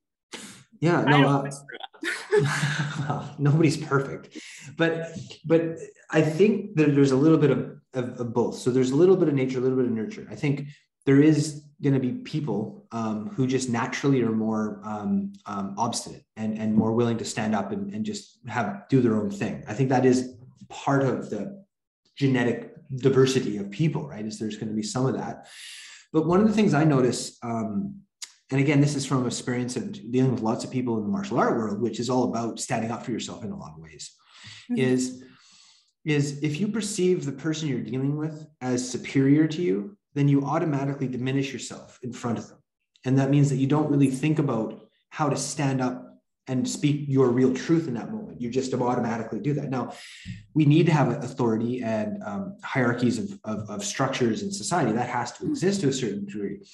But for myself, I realized when I was like a teenager that every other person is just a person and that their position of authority might have certain validity, but it doesn't change the fact that they're just a person still. And that means that I can stand there and say whatever I want to say, and they have to deal with me as another person, really.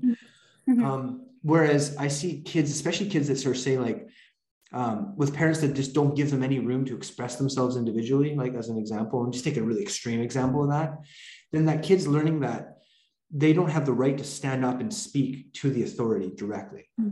That they're always, and so that creates all the you know the hormonal balance shifts that come from the right. social dynamics and it patterns play out.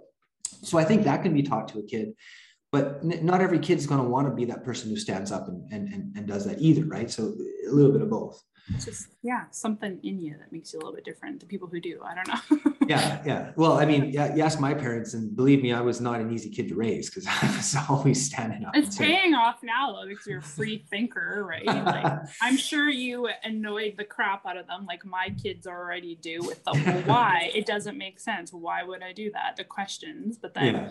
i always remind myself like okay like frustrating as heck but that is what i want to raise right? Like that is a good point. Why am I saying you can't play there? I don't know. There's actually no logical reason. Thanks for questioning that.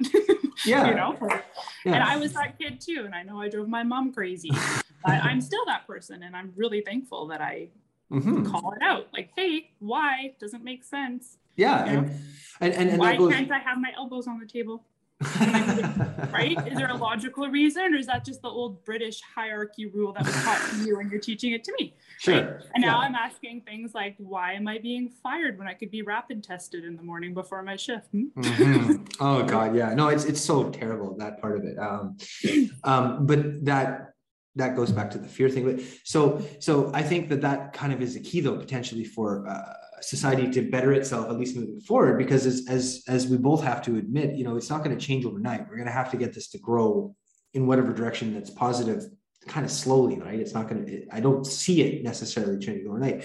But but that that spirit of saying hey you know what? I have the right to ask the question. And mm-hmm. even if like even myself who has no uh, you know real training in like the healthcare uh, world like you do um, i still have the right to ask questions. And 100% and and then you get and and and, and i think the absurdist element of the of the fanatical people on the other side of the equation is getting more obvious. Because like you know fauci the other day has again doubled down on this idea that he is the science right? He's saying i am the science. And it's like that's just so it's so absurd that it's like it's coming you know like that that it's harder and harder to deny that that's not crazy right? So so that that gives the person a little more grounding to sort of stand up and say you know what? This is i got to ask a question. I got to say what what i've been feeling all along. Maybe is a question i didn't want to ask but it i hope it's encouraging that kind of growth. Mm-hmm. so yeah. I mean people at this point have to be asking some questions. Like i so i know so many people who still very much believe in the vaccine somehow but that's okay. That's them and they can choose that for them. I mm-hmm. won't judge that's okay that aside, this is so much bigger than the vaccine. Like, step aside, yeah. you can agree with your vaccine, you can get all 60 booster doses. It doesn't matter. You can still step aside from that and not be on this, be part of this polarization where that's where you belong. You can have that and then also stand back here and say, hey, this doesn't make sense. And can you answer her question? She has a good question. Mm-hmm you don't have to pick a side and dig your heels in. You know, you can make a choice that's right for you and still question and say, okay, so I got the shot. Why can't I travel normally now? Like, why am I still, why are we still doing PCR tests when the CDC themselves said they were going to recall them because they don't friggin' work? Why are we still using them a year later? Like, just you can have questions. Doesn't mean uh-huh. that you're on my side the anti-vax side you know? Like you don't have to be you can have your side and without being labeled you know? Why weren't more nurses who were pro-vaccine standing up for my their colleagues when we were fired and escorted out of the building at midnight without security like why wouldn't you stand up for us and say hey we actually really need her how come she's not safe getting a rapid test? She just had COVID. Isn't that good for seven months? Like, why aren't we standing up for each other and asking these questions? Even if you believe in the vaccine, right? Like, there's still questions to be had. Yeah. Yeah. Like, people just feel like they have to pick a side and dig their heels in. And it's very hard, as we know from history. Like, once you've made your mind up about something and you picked a side, it's very hard to admit one day down the road that maybe you made the right choice too, right? So I think we're seeing a lot of people who are they feel committed to their side, right? Mm-hmm. And though mentally they might be questioning or they might be kind of on the fence now, they're going to stay there, mm, right? Yeah, yeah, they've dug their heels. Point in. to prove they've decided, right? Yeah, but yeah. I don't know why it has to be that way, but. Uh, no, uh, um, you're, you're doing you're, you're doing well. You're doing what's right for you, which I applaud just as a general thing. But I think that standing up the way you are is, is great too. Um, no, just, I don't know if you know the um, uh, uh he's like a YouTube personality um, um podcaster uh, Zuby Zuby Z U B Y. No, I don't think. Uh, I don't. I don't think he came up with this, but he posted it, and I was like, ah, that's right. Um, and he said, um, it's easier easier to fool somebody than to convince them they've been fooled, because fooling somebody yeah. is easy, actually. but if you yeah. admit you've been fooled you have to admit that you're you know you've been fooled you've been tricked and and yeah. nobody wants to do that yeah that's a yeah i agree with that. And something else on the psychology note of things too that i keep thinking about right now and i don't know why but is in like on social media a couple years ago do you remember that stupid dress thing going around where it's like what color dress do you see? And it was some people saw gold and white and some people saw black and blue. Right. and it depends on if you're left-sided right-sided what your emotions were that day and that's the color you saw. Yeah. And once you've decided that that's mm. the color dress that you saw mm. people are willing to fight people to the death on that you know like once you've picked your lens to view the world through yeah you can half-ass say okay i'm just going to close my eyes open them again and try to see that dress in your colors yeah. but you're only half-ass doing that because in your mind you've already decided it's gold and white or whatever it was. Yeah. So when you're trying to see something from somebody else's perspective, but you've already decided what side of the fence you're on, it's not non-biased. You're only seeing it still through your lens, right? Yeah. And that dress is still freaking gold and white, no matter how try- hard you try, right? And then like that was just the stupidest thing back then but there's it just it feels somehow in some way that was like a warm-up exercise for mm. what we're mm. seeing now because people are like trying to see it from other people's sides but they're not really capable of doing that because they picked their lens they're viewing this all through and they're seeing what they want to see still so that's why there's just so much heel digging and like mm. the inability just to see somebody else's viewpoint right now it just the parallels are like funny to me, but not. I just well, keep yeah. thinking that stupid dress thing. Yeah, yeah, that's a good. That's a good. That's a good um, analogy, I guess you'd say. Um, I don't remember that one specifically, but I've seen similar ones to that. yeah, shoes and like all sorts of stuff. Yeah. Right. And you know what? this is just me again being, but I, uh, what I would do with that type of thing is I would try to figure out how to get my brain to switch between the two possibilities so that right. I could actually see the dress in this way and see the dress in this way. Because yeah. to me, that's a, that's a dynamic you're, you're, because you have these dynamics of perception. You have an ability to perceive things in different ways for a reason. And I think it's the exploration of the, the total potential of what you can perceive. That is the, you know the purpose of life in a lot of ways to me um, and so um, that goes back to my my working theory that uh, i've been definitely inherited from other greater thinkers that um, if a person doesn't have a higher aim of some way of mm-hmm. seeing life as to me uh, the, the, way i would explain it would be like you see life as being somehow sacred and somehow special beyond materialistic measurement right? Just mm-hmm. it's it's very special. And i mean i love being alive. I love other human beings generally. I love doing things. I like you know the the, the world in general. Um, is that aim that metaphorically keeping your eyes up to the horizon keeps you from falling into these tribal patterns because the tribal pattern really is like okay i've only got a limited group and my safety is dependent on that little group. So i'm going to attack the other groups and not see the bigger picture as one united whole. Right. And um, fear leads to that right? Like fear leads to that worse than other emotions mm-hmm. um, which just you know that's the whole big cycle that we're stuck in in this way. Um, intentionally. It seems I like, I have to agree that yeah. undeniable. yeah, yeah. Like truly. yeah. Right? Yeah. If, so, it, if they if they wanted to decrease fear, there'd be many things that have been different. Like, yeah, here's the power back on you. Here's a whole Fox News segment on how to boost your immune system. You've got the power. You can actually do this. It's okay. Or you know what? For your ability to have a good deep sleep tonight and de-stress. We're actually not going to broadcast news past 6 p.m. for everybody. Mm-hmm. New thing in Canada. Like there's so many things that we could be doing if it wasn't about playing up the fear. You know what I mean? Like there's just so many. It's very intentional. But anyways, yeah. Sorry. No, no, no that's exactly right. It drives me nuts too. but and you think of the most vulnerable population to COVID they're freaking retired. They're bored. They're cut off from their family because nobody can come visit them. What are they doing? They're sitting down and watching the news for mm. three hours every evening, right? Yeah, like it's yeah. just you're preying on these people. As a nurse, that bugs me. I just uh, ugh, bugs well, me. Well, yeah, yeah, no, and and and again, I I I I've been had a little bit limited experience working actually in the healthcare system with that one job I had, but I also I had a life when I was a kid. I had very chronic asthma, and I would end up in the hospital quite a bit. And uh, the nurses were, you know, angels to me. They, they really made a huge difference. So I, I know that um, the motivation from the nursing side is very genuine. They really do want to help. And then you, as we talked about, you get this other mentality in the administrative side, and it clashes. But um, sorry, it, I derailed you. sorry, I derailed you a little bit there. No, no, no, no. It's good. It's good. Um, um, it's the idea then that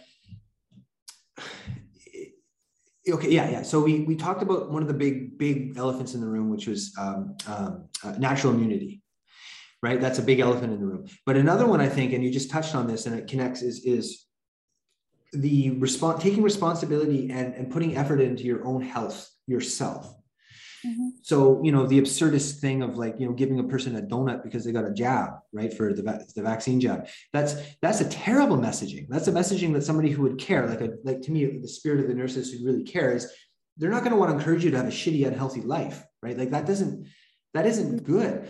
But the government never speaks about that, right?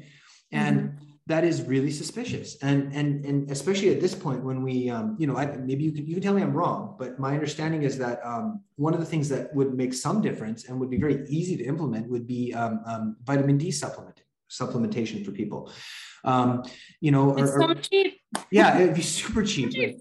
or like just so a, effective. Uh, and then, then there's a couple things connected to that you know like i've heard zinc and magnesium come up a bit too and just simple supplements that would help that sunshine right? going yeah. Outside fresh air. Yeah yeah. Long-term care facilities a huge pet peeve of mine. It was a year and a half at that point into the pandemic and yet we were still not i don't i didn't work in long-term care to be clear but i had a lot of patients who fell and broke a hip at long-term care and they were stuck with us on the surgical floor for months and months. So might as well be long-term care at that point okay They were not on a single vitamin D tab yet. After a year and a half into the pandemic, many of them hadn't seen the sunshine or been outside for fresh air in well over two years. Well over two years. Not even a single vitamin D tab, not vitamin C. When I worked on the COVID floor with COVID patients, some of them were getting Tylenol. That's it. Why, at the very least, based on evidence based practice, it would do no harm to that patient to give them a vitamin C, a zinc, and a D. Yeah. 3D. Yeah, yeah, yeah. It costs nothing. It cannot harm them. It can't. There's proof. Like you cannot overdose on that stuff. Yeah. It just I, the logic isn't there. Like why aren't we helping these people? Oh, but that okay. So that's that's a year and a half, two years into the pandemic, we still are not giving people vitamin D tabs. Are you kidding me? yeah, yeah, we still yeah. haven't told the public here. I think recently, actually, it was on mainstream media, like Fox News or CBC or something, finally aired a segment on how to boost your immune system. And it was amazing. Like, why Oh. didn't you talk about that two years ago? Yeah. Where was it? Where was Yeah. it? I didn't see it. I was waiting for it. I was looking for it and I didn't see it. No, yeah, and I was getting told I was a crazy right wing conspiracy person for just suggesting it. We should be telling people how important sleep is. Like, get Mm. off your freaking phone at 6 p.m. Turn Mm. off your electronics. Don't fall asleep wearing an Apple Watch. Mm. Like, disconnect from the world. Go into nature. Go barefoot outside for a couple hours every day. Go get some fresh air. Take a vitamin D. There's so Mhm. many things you can do yeah, that would like really impact your immune system. Don't just take that stuff when you're sick, because at that point, it's only going to help so much when you're Yeah. massively vitamin D deficient. yeah, But we know there's science that shows us that, hey, most of the people in this city during this outbreak who were in the ICU with COVID were extremely vitamin D deficient. yeah, There's so much science out there. Like, why aren't we listening to that? But at the Yeah. very least, I don't know how far you want to go into this. Same with ivermectin. At the very least, it's cheap. Okay. yeah. And it's not going to hurt you. Why wouldn't you try something different? Why wouldn't you try it? No, I, I agree. I, I, actually was just thinking if we should go there or not too, but um, um, I've, the the general fact that if you get um, um, diagnosed with COVID, you're basically just sent home to see how sick you get is so absurd and insane and criminal ultimately to me in the sense that like you know some of those people are going to come back to the hospital in really bad shape you know that's going to happen Mhm. and you're not even trying to give them just and, and like the thing about the vitamin supplements as opposed to say something like ivermectin which is got this controversial aura about it is the vitamins is like you can't argue with that and say the vitamins are are, are bad for the person or something No, Right? It's evidence based practice. That Well- it's there. yeah Studied for decades. We know that. Yeah, and, and then and then isn't isn't the motivation of a healthcare professional to do everything they can, including the things that maybe won't cure everything, but at least help somewhat? Isn't that yeah? Take I mean, isn't yeah? We know that zinc can, you know, not cure a common cold, but we know it trims a couple days off of your suffering. So instead Yeah. of having a seven day cold, you would have a five day cold. Why Yeah. wouldn't you do that with COVID? Trim a right. Couple days off, trim some severity off. It's not going to cure them, okay? Right? But it Yeah. certainly will help them. And the science shows us that. So there's no debating that. Why are we? It's just it. Yeah. Yeah. that to me, it's the things like that that lead me back to at the end of the day, I can go down all these rabbit holes. I still don't know what the end game is and what their plan is. Is it depopulation? Is it that uh, greed? I don't know. And I'm okay not knowing. But at the end of the day, I freaking know that this is not about public health. Like there's just so many things around me that just don't make sense and prove that it's not about public health and safety. It's about a political agenda, whatever Mhm. that is. It's not about public health and safety. I myself, as one little surgical nurse on a Saturday, 12 hour shift, could tuck in and look after five surgical patients safely, competently, confidently. Five patients, little old me. What if 50 other nurses on a Saturday across BC who were just fired could take five other surgical patients, tuck them in and look after them after their surgery, discharge them the next day from their hip operation that we do? Hmm. how many people would be getting these surgeries that they need to have these diagnostic tests that are being delayed and people are dying of cancer while they're waiting Mhm. i bet you if you asked them they would take me as their nurse if i took a rapid test that morning and i recently had covid how am i logically between those two things, not the safest nurse on the entire unit that day. Mm. Mm-hmm. Right. So, like, is it about public health or is it not at that point? I don't think there's any denying that. Like, I, you know what I mean? Like, there's there's the biggest outbreaks we've ever had in BC currently in long-term care facilities. Who are they blaming? Still the unvaccinated. Mm. How? I don't know how, but they're saying that in the community on the nurses' days off, they're coming to contact with unvaccinated. We're giving them these new variants, and they're bringing it to the care homes. But there's mass deaths. There's mass outbreaks right now that nobody's talking about, the biggest ones we've had in two years. And it's amongst the fully vaccinated. In, in the maybe care we should be, if this was about public health, maybe we should be rapid testing every nurse, vaccinated or not, three times a week, twice a week, before every shift, whatever. If it was truly about public health, every nurse would be tested because mm. we know that the vaccinated nurses are spreading it in mm-hmm. these facilities. We know that right? So why is it that vaccinated nurses right now, whose families are all double vaccinated, this is right now, I know people right this minute, whose entire family is COVID positive despite being double vaccinated. And the nurse somehow tested negative that day. So she's not even expected, but required to not use up her sick time and go to work at these facilities, even though her whole family is at home with COVID. Mm. the sniffles, she's still expected to be at work and not use her sick pay. Hmm. That's not about public health. Well, you know, it's you not. Know? It's it doesn't not. make sense. You know, like, it, question, question things, people. Yeah, I, I, I'm, I'm, I, I, I guess I, you have to know to question. You have to know what's happening to question, and they've done an immaculate job at suppressing that knowledge and not yeah. letting people know, right? But and, still and, look around you like yeah, yeah. well and, and and just like you know as i said like i would be called all kinds of silly names for just saying vitamins are good for you right? Like there's the whole not only is it like the information is is is kept within this little tiny area of what's acceptable but the other information is immediately labeled as like you know insane conspiracy nonsense. Um, you're thrown into the category right away. So do you do you have any knowledge on um, on on like like less because the, the whole the, all of the fight back here is is not being reported very well. So whether it's the hundreds of thousands of people protesting around the world or it's the little injunctions here and little bits of this there it's not being reported well. But do you know if, if in bc there there's any like litigations being set up or anything like that uh, to fight back? Yeah there's quite a few things going on behind the scenes. Um,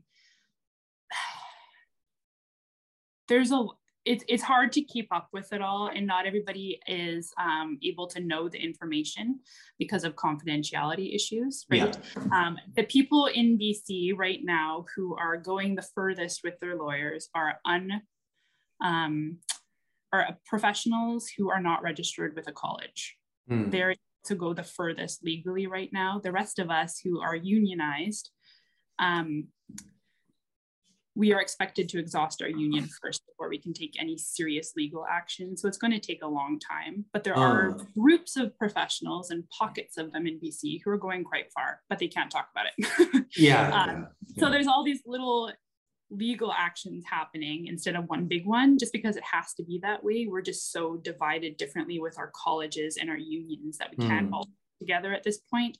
Um, so okay. there's there's things happening, but we also know that legal things take forever mm-hmm. at the mm-hmm. best times, right? And mm-hmm. we also know that there's laws being broken right now that have never been broken before. So the mm. lawyers are going to take extra time figuring this shit out because it's never happened before, right? Yeah. And like do we even have a leg to stand on right now when these people are using their powers to just rewrite the law essentially, right?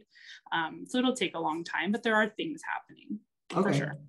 Yeah, um, not a lot of talking about it, but there's a lot happening.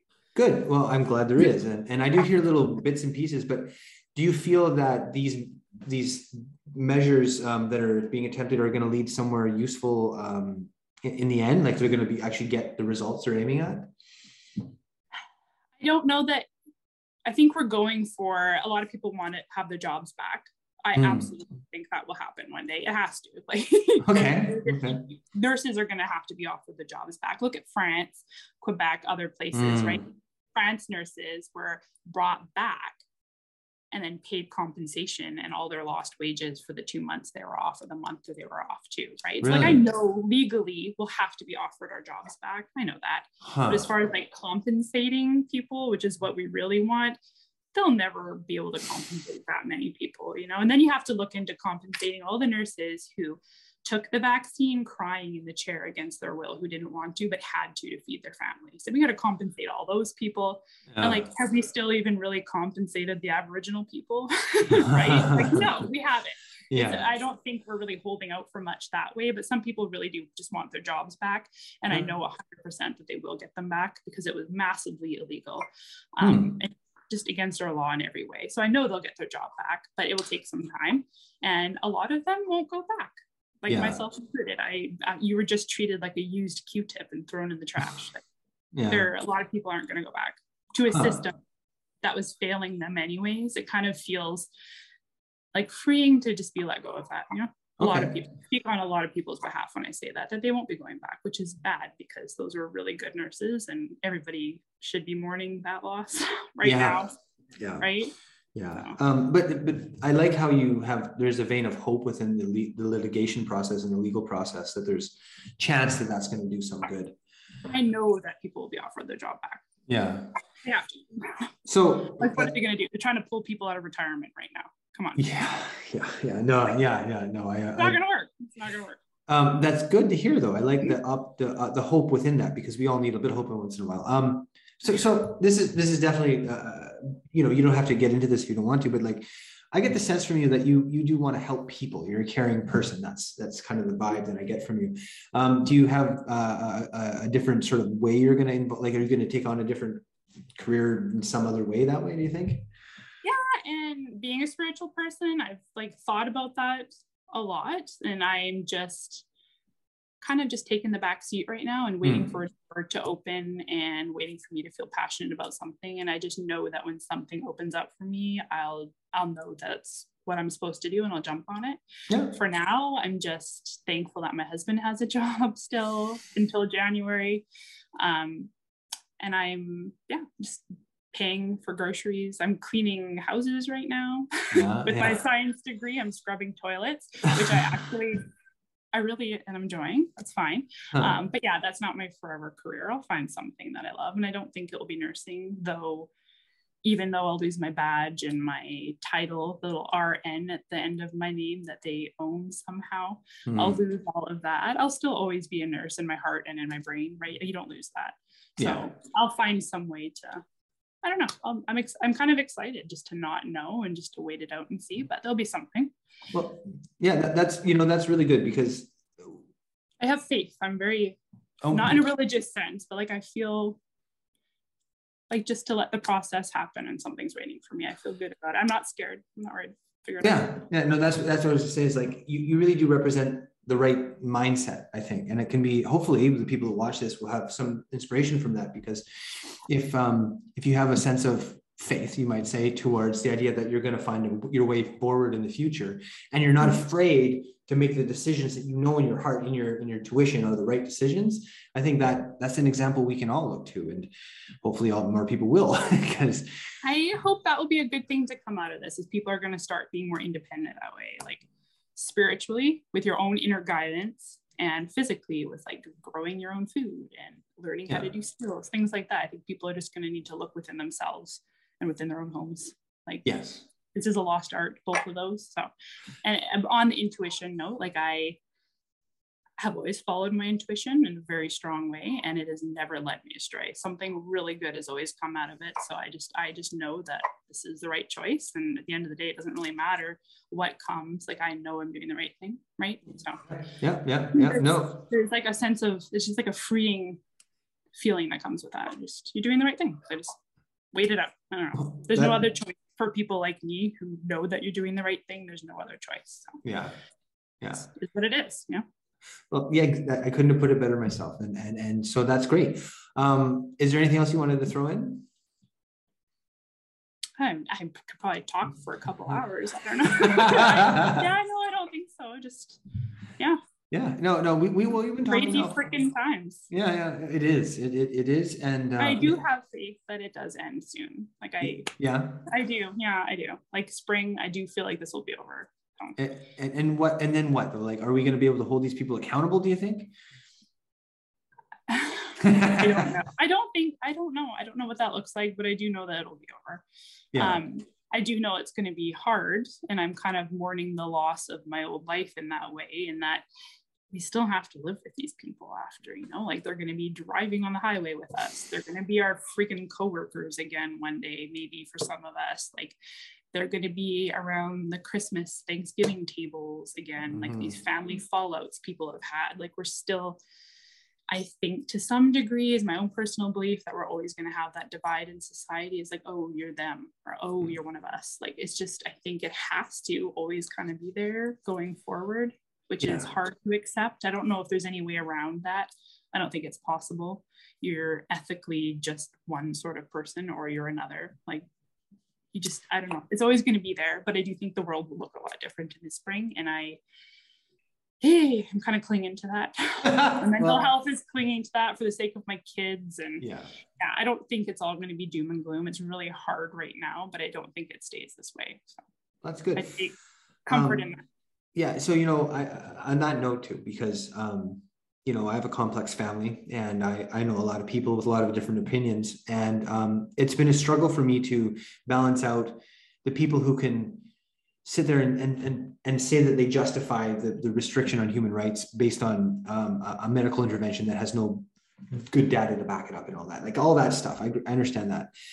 The one thing that gives me a, the ability to hold on to a sense of compassion, even for those those people that are stuck most on, is that they they have to be ultimately coming from a place of fear, because you can't really have that opinion without being motivated by being afraid. It's it's really a to me it seems like a, mm-hmm. a fear motivation so if that's the case, if they can if they can find a way or they can be helped to find a way to, to let go of that fear, then they won't be like that anymore. And and and that won't happen if you if you determine that they're on the other team and you start to yell at them across from across the aisle and make the dynamic antagonistic.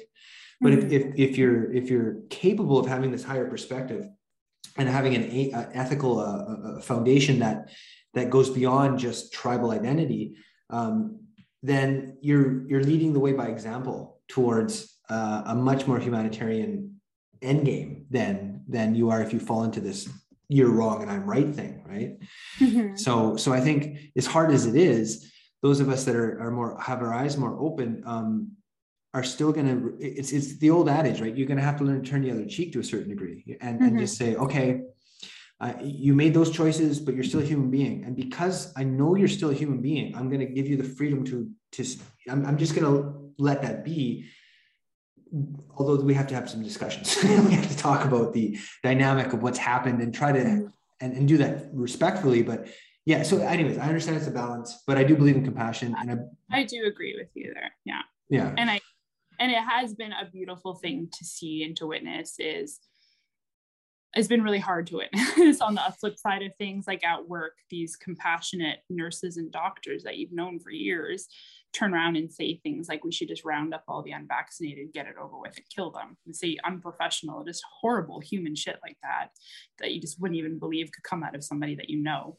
You hear this stuff it's just so hateful and then you see the people that that's directed against. Like all of the nurses we have this incredible bond that we've made these underground nurses who've mm. all been fired from all over bc we've just clung together and made these beautiful friendships because we truly understand the trauma of what each other is going through right now.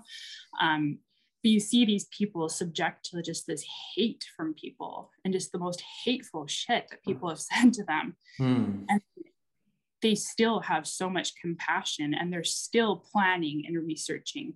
Okay, well, when you have your booster shot and you might have this reaction, or say this worst conspiracy theory possible is actually true and you are going to be more prone to cancers, et cetera, down the road, how can we help you? And they're already mm-hmm. planning how they can help those people. And they know that if the tides turned and if something happened and one of those conspiracy theories was true and all these people are in the hospital it's just like it's just a disgusting situation of massively sick people.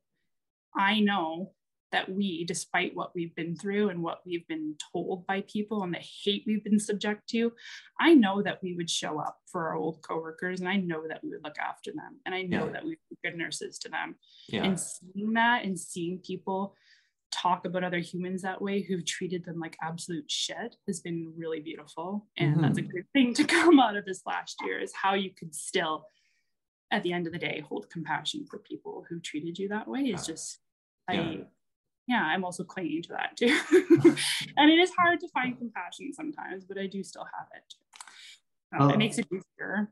Right? Yeah, yeah, and and and and you're right. That's it's it is beautiful that a human being can have that level of compassion, um, and they're all over the place in, in the woodwork of, of the world because mm-hmm. that's that's the only hope we have as a species, as far as I'm concerned, is this sort of transcendent dynamic of compassion where you can you can you you can it's like to me it's like you you look at another human being and you see another human being. There's all kinds of other labels that might come up but there's still a living breathing human being that has every reason to be alive as you do. And, and if you can help mm-hmm. them and you're motivated to help them then you do. And, and you don't mm-hmm. care about whatever else might come up. That's what, as nurses, we were supposed to do, right? many, every, from my own personal experiences, I can speak to, but I know every other nurse has an experience similar. There has been cases where you look after the little kid who is hit by a drunk driver. Mm. They're patient. You look after them, and their distraught parents. And then, literally down the hallway, you have the person, the drunk person who hit them, and you have to treat them like yeah. a human too and you yeah. have to give them the best care you have yeah. to you have to push your ethics aside sometimes your own personal judgments rather and you have to just provide the care that you under oath said that you would you have to yeah, if somebody is dying and they don't have to die because they're not taking that blood transfusion. And they're like just take the transfusion. I don't understand your way of thinking. You're stupid. You got to push that shit aside and you got to advocate for that patient and say hey doctor actually they really don't want that blood transfusion. It's against everything they stand for. You have to advocate for them and you have to be a goddamn good nurse to them mm. because that's them and that's their beliefs. You mm-hmm. put yours aside. Mm-hmm. you have to be a good nurse you don't mm-hmm. do judgment to the words of the street person and say yeah. they're drug seeking. Maybe they are. Does it come out of your paycheck? No. Get them something for pain. They're in pain. Yeah. You can't be judgmental that way. And it's yeah. really hard as a nurse to know this and then to see nurses treating patients who aren't vaccinated like they're vermin sometimes and hearing this it's just it's anyway, that's a whole other conversation. I keep you keep wrapping it up and I keep bringing things up, but it's, it's very hard ethically to see that because that's not what we are. That's not who we are. We're compassionate. Well, we I provide tell, non-judgmental care yeah. with love. Yeah, yeah. Not, well, I, tell you, I tell you, Fallon, what you just said right now um, shows me that you are and should be uh, uh, well a, a, a, well-paid, respected nurse because that is the spirit of nursing right there. To me, is is what you just said, beautifully said. And so. To that. Yeah. Be, nurses are special that way. You just you have to be able to do that. Yeah, and and the fact that our healthcare system, and this is something everybody in BC should think about, has let you go is a crime then because we need people like you to take care of people. That's what we need. That's the whole damn thing. So I'm feel like I'm supposed to be taking care of people. I'm a good nurse. Yeah. Well, I believe that a certain segment of the population is naturally inclined to this because we've always needed it. We've always had to have nurturing people in the society, always. And mm-hmm. nursing is definitely a really good vehicle for that. Um, I remember um, years ago, um, one of my students had invited me over to have dinner with his family. And he had a little, uh, the kid was a lot littler, littler than she is now, but she was this little girl and she was playing house and I was trying to say hello. And, and, she, and I said, so what, what are you playing? What are you doing? We're at the house. And, and she said, oh, it's a hospital. And I was, oh, it's a hospital. So what's going on there? And she explained that she's, people are coming to the hospital because they need help and I want to help them right? And she was like seven or six or something right? Just little. And and i was like you've already got that spirit. You've already got that drive to help people at that age. It's not a conscious thought. It's just a it's part of the being of that person. And we should Your humanity really. Yeah. Yeah. Yeah. And and we should be honoring that and and and, and supporting it at whatever it costs. And you know yeah. So so i that was really well put, and I, am really glad that you, you, that was been said, and I appreciate you saying that. Um, what a crazy world! but it is crazy how things have changed. Like I just, it's, it's, uh, I don't know. I've seen well, some crazy things in third world countries. I've seen some mm. traumatic, traumatic things. I've had kids die in my arms before. I've seen some shit. Mm. And at the end of the day, this is what's going to be what leads me to PTSD, which is really yeah. sad. Yeah. Like in Canada, here, Yeah. the doctors and nurses that I worked with, you know, like it's just Yeah. like denying vaccine injury or denying healthcare or providing really judgmental, shitty healthcare. It's just not what we were trained to do. And even mm-hmm. before being trained, it's just not the person that you were that went into nursing school. Yeah. You can't that- learn from textbook. You have a soul or you don't. Th- That's what I mean is like even even that little girl from a few years ago, she was displaying that deep drive to help and yeah and and like yeah again why we Even wouldn't if you don't make the same life choices that you would, or even you don't understand something that they believe, you don't have to. You're there to provide care. yes Like the person who cooks the last meal for people on death row. yeah Okay. He probably doesn't like you as a person. He probably doesn't agree with your life choices, but he is going to cook you the best meal that you requested because that is his job. That is what he's passionate about. And that's what he's going to do. You just, you know, just do your job in that's a great analogy of loving compassion yeah yeah there was yeah. a kid who was drunk or something on my little street that I live on two weeks ago. And he wasn't paying attention and he plowed through somebody's travel trailer and their boat and could have killed my kids playing outside. Ooh. I was pissed. My first question was still, Are you okay? Mhm. And I brought him out of the car and I assessed him. When Mhm. I knew he was fine, I laid into him and I gave him shit. Have killed my kids. But my first question in nurse mode was, Are you okay? yeah yeah We lost that. yeah yeah I Anyway, yeah no that- that's another good one you, you got a lot of good good uh to draw analogies to draw from there it's just Um, really sad that that is at the end of my short career, that all the things I've seen, that's going to be what gives me PTSD. You know, it's just like, huh, this Canada. Yeah, well, well, uh, we, we, we, we had a good conversation that started, that hopefully is going to snowball, right? Hopefully more people have more conversations like this. And that's what I'm trying to do with this podcast in general is have these conversations. Because I think if you listen to the, like, you don't hear this, these conversations in the mainstream, but if you did, people could hear this more, then it would just spark more potential for their mind to start, start at least a little bit opening up, a little bit more. I hope so. I hope so. Yeah, well, me too. I hope people would be open minded enough to even listen to a podcast about something that maybe isn't quite on their side, right? Just have the open enough of a mind. Well, Uh, uh, maybe see that the dress is actually blue and black, you know? yeah, Try yeah, to see it that way. yeah. Well, There's I- so much there to be seen. Just go look.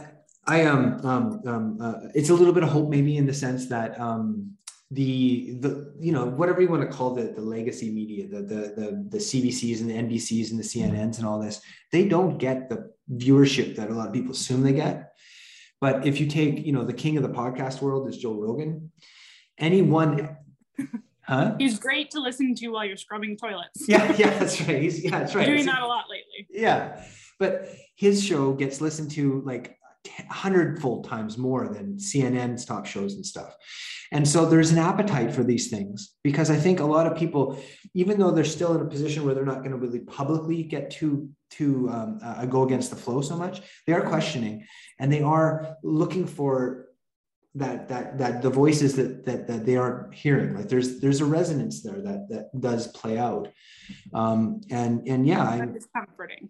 yeah, it is. It's there. It's really there. Um, I've been amazed in the last, you know, two months that I've really started this that um, I keep finding in really interesting people to talk to because there's so many people that want to share really important stories. And you know, you're definitely an example of that. I think you'll find more now that many people have been fired and they have this like all of a sudden freedom that, oh my God, I can speak for the first time in 20, Yeah. 30 years. Doctors have been doctors for 40 years. Like yeah, they can talk finally. So I think you'll find more people to talk to. well, I'm gonna, conversations with. I'm gonna. Uh, yeah, no, that's that's exactly I'll what I mean. like somebody who's got nothing to lose, you know? Yeah, well, well, my teacher always said that uh, freedom is just another word for having nothing less left to lose, right? Exactly. Right. You got nothing to lose. Like feels great. They can take things from us. They can take away our ability to go to restaurants or see your kids play hockey or even go to the grocery store, but they can't take away your voice, right? That's So right. Thank And- you for broadcasting those voices for people. Well, hey, thank you for being willing to share the voice. And um, yeah, um, uh, well, if you know, see in the new year, maybe you can come up, give an update and things from your perspective too. I'm always open to that. Um, and I just wish you all the best to your family, to your community, because I think you're an example of a really um, a courageous person who's who's doing what. It's it's not so much that I'm going to say that you're doing the right thing because it's your choice, but you right. are doing what's right for you, and I think that's a lesson for everybody to to take on.